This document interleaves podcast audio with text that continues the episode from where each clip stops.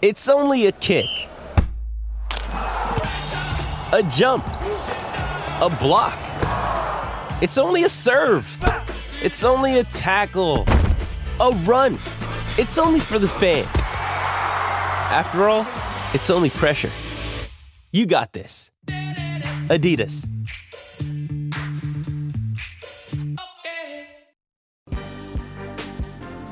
Welcome to the official Tennis.com podcast featuring professional coach and community leader, Kamal Murray.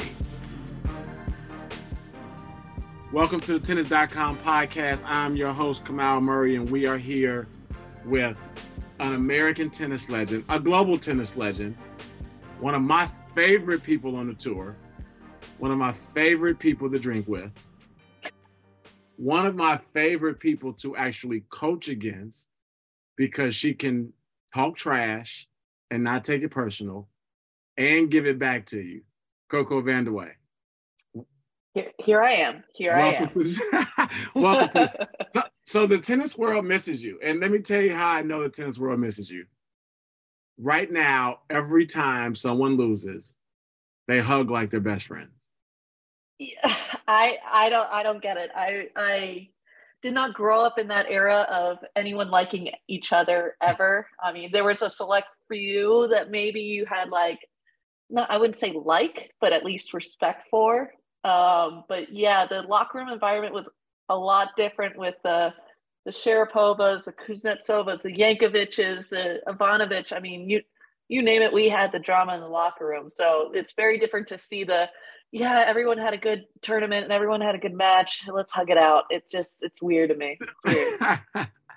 I know it's kind of like, no, I want to win. You know what I mean? It was kind of like really weird to be. It's hard to be happy for me as a competitor. It's hard to be happy for the opponent that won and went on to make probably a hundred grand more because they won another round, right? And it was like and, and got more ranking points in a in a sport where like the worse you do, the actually better I do. Like if you lose points and you don't defend points, I actually can move up being at home. So I'm kind of incentivized to root against you. But in this time, it's like we hug it out. We're happy for the opponent. We're wishing them good luck. I'm kind of like, no, fuck you. Like I'm mad I lost. You know what I mean? I mean, I could see it like maybe like an hour or two later, like after you've calmed down and maybe like, you know, had had the post match meal or something, but like straight afterwards, I, I remember it so distinctly. I had there's like this zoom in on my face after I lost to Venus in the semis of Australia. I'm like stone cold pissed, right. like stone cold pissed, and it's like I have the utmost respect for V, and and like you know it was a three set match, so like nothing like I didn't get spanked or anything, but like I was like pissed off, like I lost, I lost the opportunity to play for a Grand Slam, like why would I be happy about this? Hmm. what do I like? Congrats, V, but like I don't give a crap like at all about you right now. I'm freaking pissed. Right. So so I don't know what anybody else listening, but I miss that. I miss like the cheer, especially from women, because you know, like girls are like we sort of raise girls to like play nice, play each other's hair, share, that kind of thing. And I'm kind of like, nah, I kind of screw that. Like, try to kill her. You know what I mean? Yeah. Like, yeah, yeah. go at it. Like, cause boys, we teach, we give them one ball and we teach them to fight over it. But the girls, we got to play nice. So I get a little bit of like old school sexism when I see like the people playing nice. You know what I mean? So I just I, I remember I remember this on the Coco days where she's cracking a racket and giving like the ice cold handshake. I mean ice cold handshake.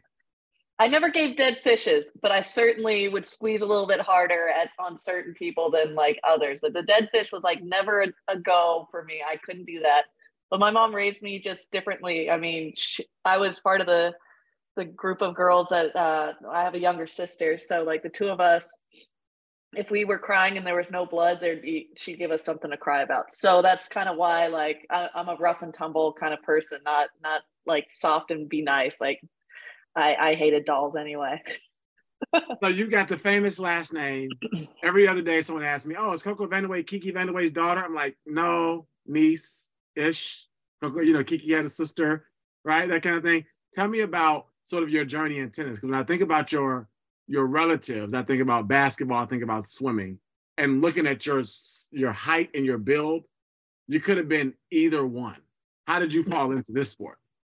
Well, I actually loved basketball. I um, was uh, I made it all American actually. Um, so I was pretty good, but I was just I realized I played in the um, all American game, and it definitely was a different group of girls coming in from you know closer to to downtown San Diego and some of the LA chicks, and I'm like, whoa, I'm not I'm not like this kind of level. Like it's these girls play AAU, they play, you know, for their school. Me, I just like play pickup and with my older brother and like joined my school team. And then otherwise I was playing tennis. So it was like a secondary sport to me. But I loved playing. My mom uh, tried to get me to stop playing basketball a lot earlier. And um, I would sneak with my grandfather because my grandparents lived with me. So I was raised by my two grandparents and my mom and my grandfather would sneak me out to go make the basketball game against my mom's wishes. So I was definitely a, a rebel going to play basketball. And then I had one bad season that like girls just didn't pass me the ball because I was missing practices for tennis and tennis practices for basketball. But you know, catty catty chicks and they just stopped passing me the ball and I was like, well, screw this. I don't need this. I can go play tennis. Like, why would I care about playing basketball and have to deal with teammates and and all those other like catty nonsense issues that go along with it. And then how'd you evade swimming? Because your mother was a great swimmer. Yeah, and- she was a she was an Olympian in, in swimming uh, in '76 with the East German chicks, um, and she gave me every opportunity to try any sport I wanted, along with trying music, plays, and and wherever I fell into. Because my grandmother's also Miss America and was on Broadway, so like I have a plethora of like things I, I have avenues into as far as like what my family has done and who's kind of involved in what. And my mom just said I was a terrible swimmer, like uh, just bad. and she she was not she was not unhappy that I, I did not pick up swimming, but she fell in love with tennis after her own sporting career. She went to New York and went into broadcasting and she broadcasted in the NBA as a sideline reporter in the after um, after you know game kind of wrap up and and she fell into tennis just being in New York and, and playing and and picking up a different sport to keep in shape and so she always dreamed of me going into tennis and how she did that was made my older brother go play because I just wanted to do everything he did so that's how I ended up in tennis.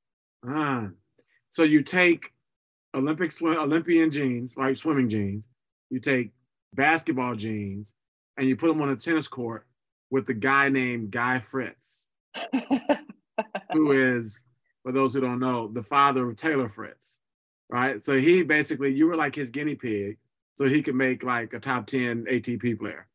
Yeah, in, in a way. I mean, like he, I've known Taylor since he was eight years old. So my older brother and I babysat him, like, you know, got him all the pizza and everything like that when we were teenagers. And probably too young to be babysitting, but whatever. Two of us were were better than one. And I grew up going, you know, down the road to Guy's house and and practicing serves or watching Amber Liu, Michael Chang's wife, hit because she's from San Diego too. He would call me up and be like, "Amber's hitting, come watch."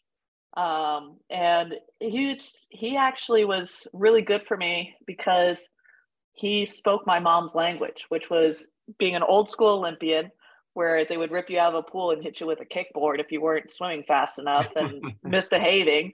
And not that guy hit me with a kickboard or anything, but like I got tossed off the court more times than not. Um, but he, I mean, he taught me discipline. He sent me to Jose Higueras' spot in Palm Desert, which I hated. I was not an academy kid. I loved being home. I loved going to school and um, but he was just like, you know, kids are actually taking this seriously. You're off playing basketball or, you know, hanging out at school all day. These kids are doing this all day tennis 24 seven. And I was like, I don't care. I'm pretty good. So I can, I can do it the way I'm doing it, like, you know, an hour a day and, and just kind of screwing around. And then I found out it wasn't quite enough. So um, you had to see it to believe it. But Guy kind of could speak my mom's language, which helped me in order to speak my language. Mm. But I will say, playing other sports as a as a female does help you develop athletic skills that tennis doesn't teach you right oh, like oh absolutely above the head dexterity i mean like the the worst thing on the planet is to teach a girl how to serve right so it's kind of like literally they've got no. I mean, I always this is just a true story. The girls come to the sport having never used their non-dominant hand, where boys are using their non-dominant hand to play baseball, to play basketball, to do all types of things. And we're trying to get a girl to toss a ball with her non-dominant hand to a perfect spot every time. And they're like, well, I can barely write in cursive with my dominant hand. Now you want well, I'm, I'm ambidextrous, so I can I can do any sort of tricks and trades. I, I always say that all my drinking games I play left-handed, so like intricate like movements. Um, I bowl left-handed. I used to write in school left-handed, but they switched me to right.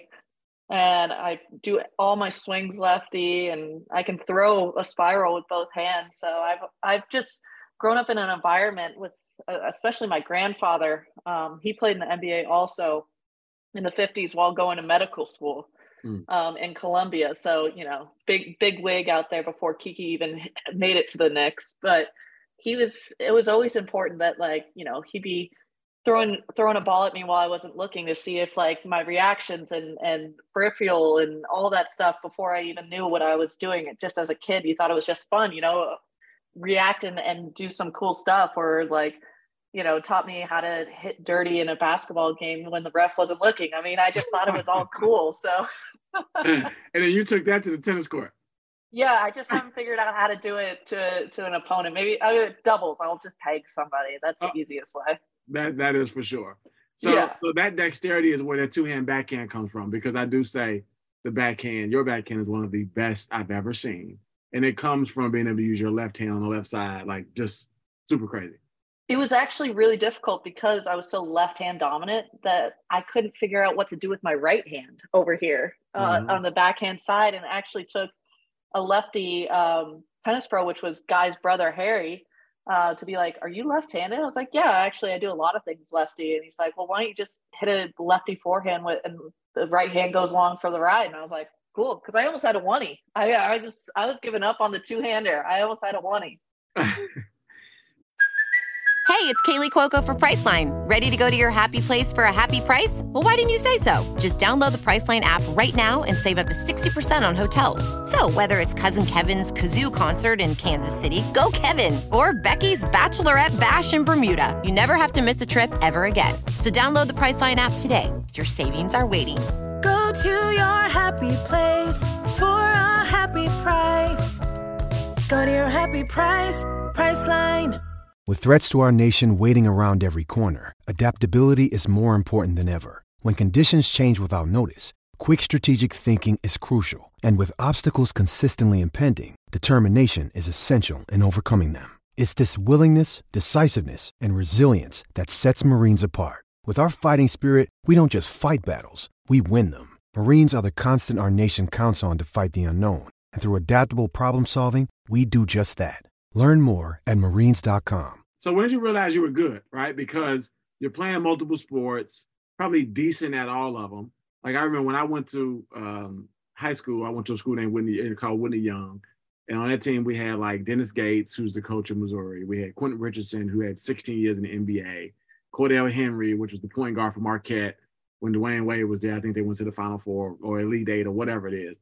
So basically, with basketball tryouts, told me that I should go play tennis. So when did you sort of have that like aha moment where it was like, okay, I should just like drop it and play tennis?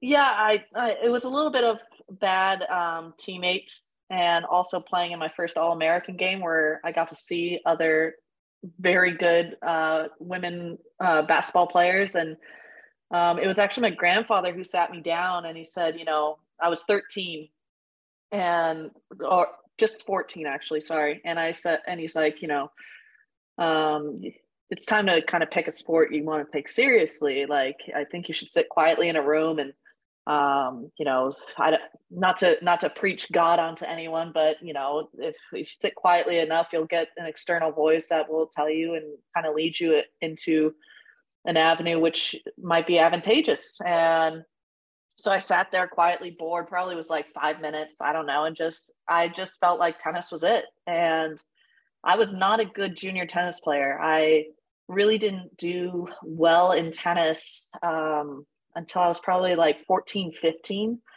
um, because I mean, one, I was playing a, a completely different sport at a high level, but it was also the way Guy Fritz taught was it wasn't so much about the now game of like winning 14 nationals or even 16 nationals. Like I didn't play clay courts ever in in national events. I only played hard courts and I I played 16s once and then played 18s two times as a, 15 year old and as a 16 year old. And uh, he was just more about end game. If you're going to be a professional player, like we're working on so many different things the, the serve, the serve volley, the learn how to hit a slice backhand. I mean, things that develop and like he'd make me do it in matches, in junior matches. And I'd be struggling. Thank God there was no UTR when I was playing juniors because okay. I, career I lost killer. so many matches that, that, I wouldn't have made it. That number is a career killer. It makes you focus so much on the now. it makes you duck matches.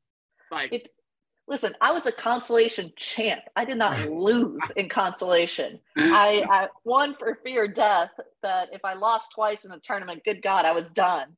Right. And then also it's just like pride factor. I wasn't gonna let these chicks beat me twice. And and so that's I mean, that's kind of it was just and somehow it just clicked all all at once when um, I got I actually got called up. Richard Ashby, awesome man, uh, was my year coach at USTA, and unfortunately, but fortunately for me, I was not the top three best Americans for my age group, and it was uh, Junior Fed Cup in Italy, and it was Asia Muhammad, Lauren Embree, who had a great career at Florida, and Allie Will, who also played at Florida. Mm-hmm and Allie Will hurt her ankle at Easter Bowl. And I got called up for Allie and it just like clicked. I got to see international tennis. I traveled internationally for the first time and got to play on clay for the first time. And it was just so eye opening and amazing. And I was just like, cool, this is what I want to do. And I, I did well at 18 nationals, won the consolation there, and then just kept progressing and getting better and better. And somehow I won Junior US Open for the first time at, at 16. So you think about you. So when I think about Coco Vandeweghe, I say today she is the best American woman that I've ever seen play, not to win a slam. But I got a double slam. Double slam, not to win a single slam. And, and that counts. Trust me, we're gonna get to that too. Um, but I think of some of your magical slam runs though. 2017 US Open and then Wimbledon. Tell me about the 2017 U.S. Open because that was a crazy Open. After four Americans in the semis, uh, New York traffic, freaking crazy. Pat Cash was the coach. Tell me about your 2017 U.S. Open slam. Yeah, I, I was going into 2017 U.S. Open. I'd final Stanford, lo- losing to Madison Keys, um, won doubles. I was just winning everything, or at least finaling most everything, leading into Stanford and I'd already semied Australian Open, losing to Venus. And then I went on to go into the US Open with so much confidence of just like, this is my moment. This is my time. Like, you know, I I'll I'll get this done. And I almost lost first round at Ali Riske. So it was not I barely squeaked that out in three sets. It always happens each, that way. It it's it was I was so pissed. And Pat was like pissed at me about my attitude out there on the court. And Allie always gave me fits. She makes a lot of balls and like just is tenacious enough to just drive you up a wall. And I keep going, I keep going, and I get to the semis and I and I'm playing Madison Keys and I'd lost to her twice already at the US Open series, once at Stanford and once at Cincinnati. I'm like, no, I'm not getting beat three times. I'm not getting beat three times. Like there's no freaking way. And then I also knew that um, it was because we played the second night match that Sloane had beaten Venus. And I was like, if I get my shot against Sloane, like I got a good opportunity here because I won a lot of matches against Sloane and we've had close matches if if either way, if I won or lost. And I was like, I'll have a good shot, but I got to get through Madison. And she's always been tough for me because she just can blitz you right off the court. And there's very few players that can do that to me. Um, and she played absolute nights out lights out i was stuck in like four hours of traffic coming into the to the um, site and it was just probably like the worst preparations of like nerves anxiety of like am i even going to make this match on time thank god i was playing like second match and it's just one of those things that just nothing went my way, and she absolutely spanked me for for good hour fifteen minutes. Right. I remember that. It was like uh, Coco's late for her warm up. I'm like, late for her warm up in the semis of the U.S. Open. Like, how the It- hell it was- it was not anticipated. Like we were stuck in so much traffic. My physio, Julian, who was riding with me, because Pat was already there because he was doing commentary or or something. He was just doing Pat Cash things, and and I he's like, we were stuck in traffic for so long. Like we had to pull over at a McDonald's because we both had to go to the bathroom so bad. Like that's it was just obscene, obscene amount of traffic. But you know, it's part of part of the game. It's part of how things turn out and, and how things get together and you know madison played an unbelievable match and then you know you got you got your grand slam with Sloane so I know. I was for praying for you to lose. I was praying for you to lose. Just, just you know, sorry. Love you to death. However, you you were a bad matchup at the time for us. I was like, please let me lose. I, I would not even leave the site until I saw and made sure that you were going home. I was like, now Wimbledon, because that for sure, that year I thought for sure you were going to get it. You look at like your performances against Mugu. You always play her well. You play Venus well. Tell me about that year. yeah i i was i was actually going into that tournament i hadn't hit a ball um, leading into wimbledon because i had injured my foot for the first time and i got it shot up so i didn't hit a ball for like three days before the event. Pulled out of eastbourne. Um, i lost early at hertogenbosch which was i was two-time defending champion. So i had like a really terrible lead in to um, wimbledon. I think i semied birmingham or something or quartered. And I hurt my foot in that match, and I was like, "Cool, got it shot up." He's like, "You can't do anything for the next couple days." So I literally sat on the couch in Wimbledon Village, and like Pat was like, "Let's make sure no one sees you. Like, we don't need anyone knowing that you're hurt." I'm like, "Okay, sure." I literally go in the day before, hit indoors because I didn't want to hit on the grass Right. um, just to make sure my foot was like on stable footing. And, and so I didn't even have a hit for a week on grass until I played my first round at Wimbledon. And I just, you know, smoked through everybody. It was just one of those tournaments where it was just like, maybe I had a close first set, maybe a close second set, but the next set was just like six one, six two. Like no one could touch my serve. I was like locked into everyone's return, my return games, and it was just rolling. And at some point in time, I just looked at the draw and, and saw the opportunity in front of me of Muguruza, who I I own in a way. Like I have a very good record, never lost her on grass, and Venus, which I was like, I want that revenge from from Australian Open. Like Mhm. I, I I was up a set on her at Australia, just wasn't focusing on finishing. I was like, man, I could be in a finals playing Serena. Like, how cool would that be? And then I was like, okay, you know, what if I just get to the to the semis, like I'm good. I and I didn't even think about my quarterfinal opponent. And you know what? My quarterfinal opponent just took me to the woodshed. Rybarikova. Rybarikova, that was like the most the She best only- of her life. Only did well on grass. Like grass court player, like held and defended points at grass, like nobody's business. And she she just junked me to death. But I did have a good line at the umpire because we got moved to center court off of court one. And I thought that her overrule on a challenge that I didn't have a play on the ball was baloney. So like I got to say baloney to, in front of everybody on Wimbledon center court because I wasn't going to take the fine for cursing and saying it was bullshit. I was like, that's such baloney. Like, it, you got to be kidding me. Like, it, this, I had to play on the ball is baloney, and like it was just repeat, repeat, repeat. that was a good one. Yeah, I remember that match. She was she was she was tough. That year, Ra- Rybarikova was tough. I mean, she was chopping. Yeah, I think she retired like the next tournament. Like, that's as good as I'm gonna do. I made I made semis at Wimbledon. Like, that's it. That's all I got. So, talk about getting to say what you want to say. I remember we were in Zhuhai. And it's the WTA Elite, which is like not WTA Finals, but those who don't make the finals, you know, just barely don't make the cut. You go to what's called WTA Elite. And it was in Zhuhai. Uh, maybe not the most desirable place, but whatever. So player party happens, or just the whole thing. You walk around with a shirt that says, "I'm just here so I don't get fined," and then I and I, I. I, I kept well, I did, but I didn't. so it's a long story. I actually got a lot of people in trouble, and it's why actually we were able to get the Hologic deal because they'd seen that I had kind of talked out against China in a way. I was not a China fan. I didn't like going to China. I was I've always been burnt out after US Open. I mean for Americans it's like this is the creme de la creme. Like we've hit US Open, like what's after? And there's huge tournaments after. You got Beijing, you got Wuhan, Zhuhai. And the only reason I kept playing was we were in the Fed Cup final that year. And playing for my country has always been like my biggest honor and biggest goal in tennis, period. And so I, I kept, I told my agent, I was like, pull me out of Zhuhai, don't want to play it. And she's like, you'll get fined.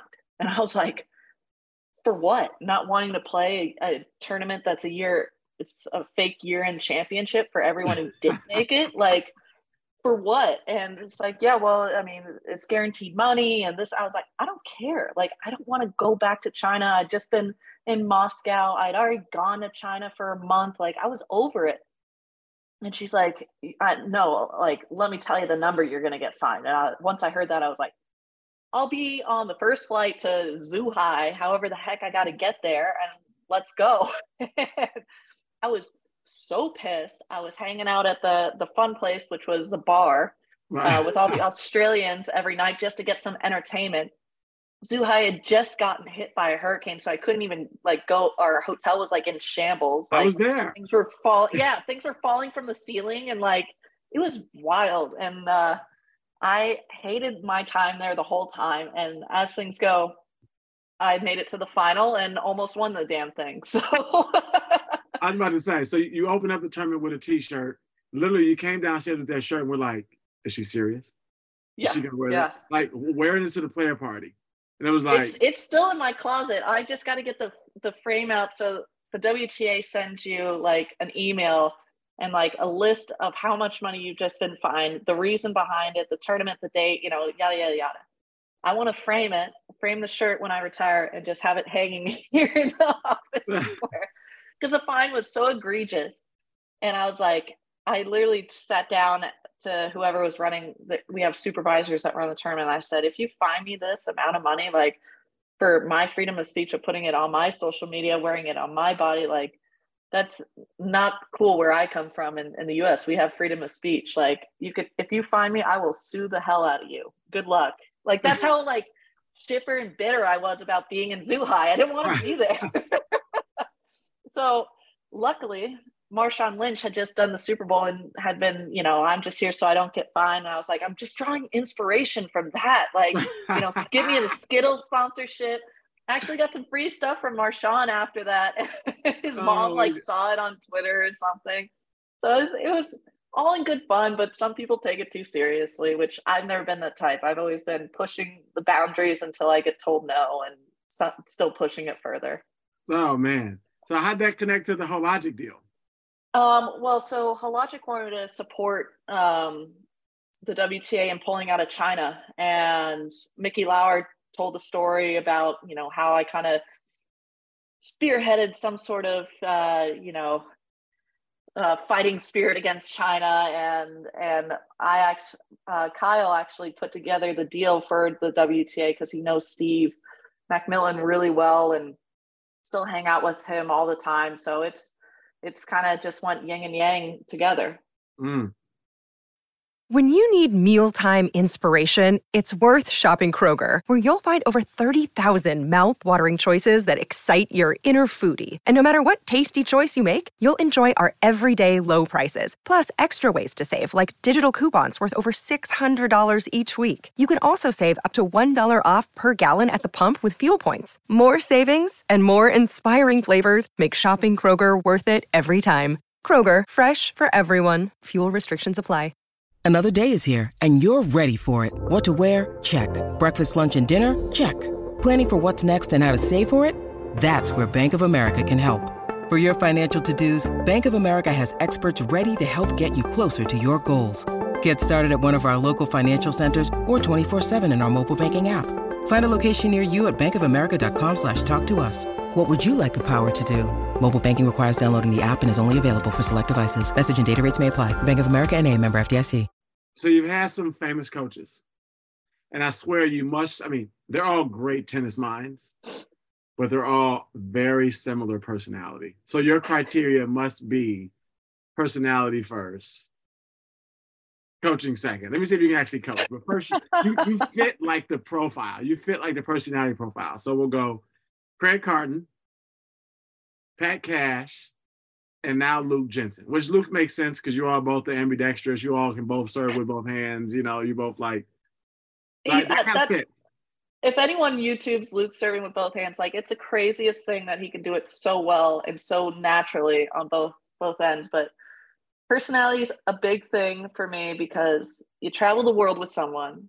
This place is boring. Like most people you don't like. I mean, at least when I was traveling, like I had very few people I like to spend time with. So I needed to make sure I liked spending time with my team, which was my coaches. I grew up in a team atmosphere family where it's like, you know, basketball, you got your teammates, and, you know, volleyball, swimming, you got your teammates. And for me, being alone was awful. I hated being alone and having that feeling of like, I have no support, like my teammates don't have my back. So that was always been a big thing for me to have that foundational support within my coaches. Number one, of like, even if I might crash the car, someone better be pointing at somebody else and say it was their fault, and that better be my coach. You know, and loyalty is huge. And those and all three of those guys have brought immense loyalty to me, and and you know, a little tennis along the way, and a lot of trash talking, and you know, it's it's always been been fun and, and a great adventure with with all three of those guys.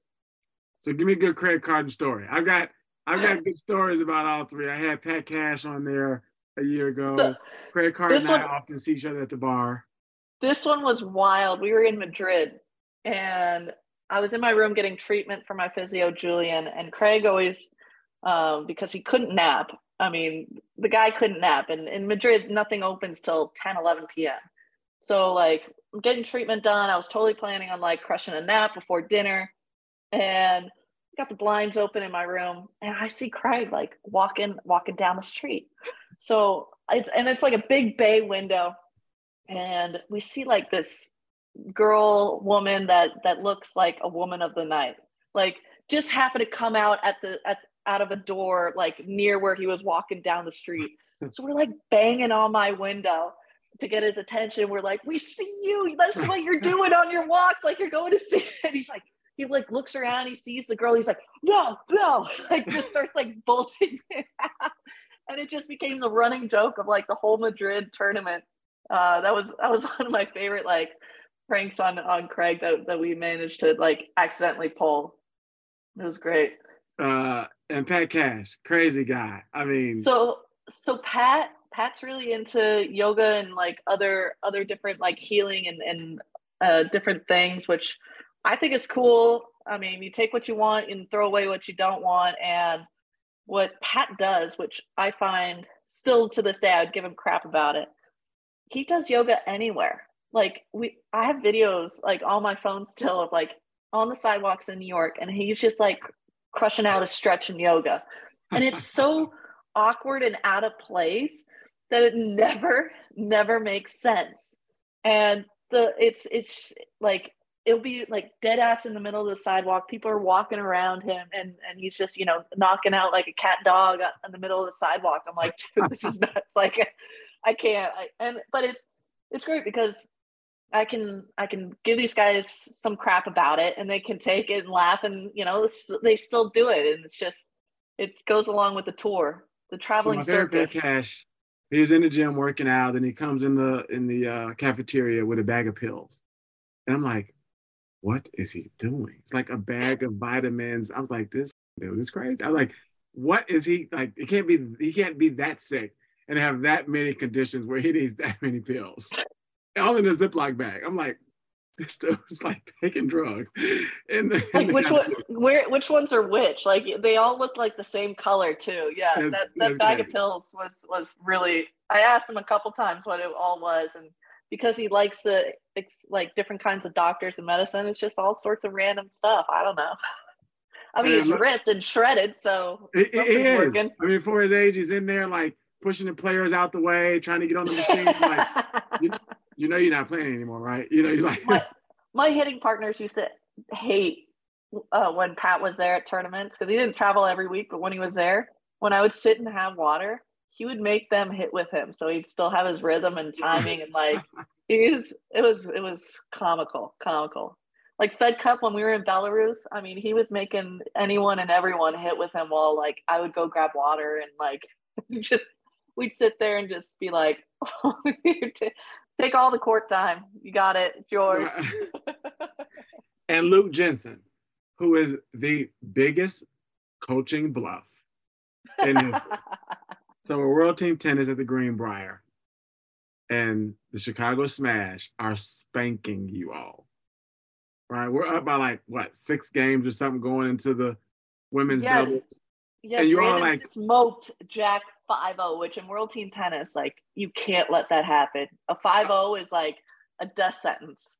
Oh, you know, it was all strategic. So it was like, all right, Jack's a little bit overweight right now. I know he's going to be out at the bar. So let's make Jack play three matches in a row. So we played men's doubles, mixed doubles, and then let him play the young boy, B Knock, in singles. Yeah. And I was like, it worked because you push him. I think they kind of whooped our butt in um, men's Well, he was gonna. He's one uh, one of the best doubles players there is. Ever. So I mean, it's it's gonna happen. But I mean, definitely wore him down by the time singles came. Like he was cramping, was and we had TV timeouts, so like longer than normal timeouts, and everything could have gone his way, but he just got smoked. And I mean, humid as heck in West Virginia, middle of the day. Like it was, it was tough. It was tough. so then we then we got we got the women's doubles and it's like Bethanie, I think Jeannie, and then uh we subbed Jeannie out, which I was like, maybe I did the wrong thing. And I put Sloane in. That Sloane I thought in was- and like played so yeah, that point. I thought was weird because like Jeannie wasn't playing bad. I mean, it was just like you were playing, you know, she was getting so tight. She was getting so tight. I mean, like literally. There's there's two moments in my whole career that I've ever been more nervous, and it's my first point at the Olympics and playing world team tennis. That's I, I've never been more nervous in my life.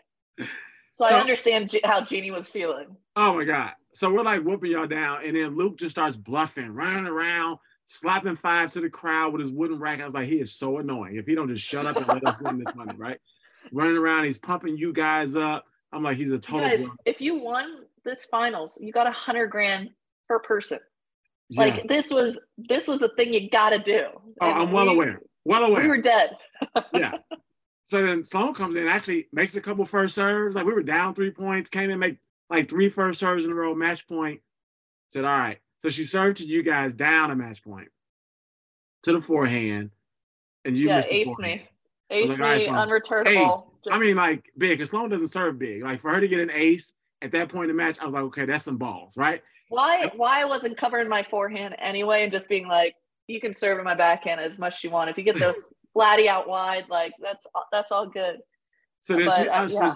so match point, sudden death for the whole damn season, right? It was like, all right, serve, same serve, Sloane, same serve. This one didn't quite curl enough. I was like, her forehand returns trash. Coco's forehand return is trash. Serve there again. like Bethanie, stay right there. I swear I said, Bethanie, stay right there. She can only take it line. She can't go cross on this return. And you know what I saw because I Nicole's like Nicole Melichar, who's an accomplished doubles player. She's like, "You want me to take it?" And I was like, "Nicole, get your ass up at the net and don't freaking move. Like, do not." She's like, "You want me to cross?" I was like, "Do not move. Like, do not move."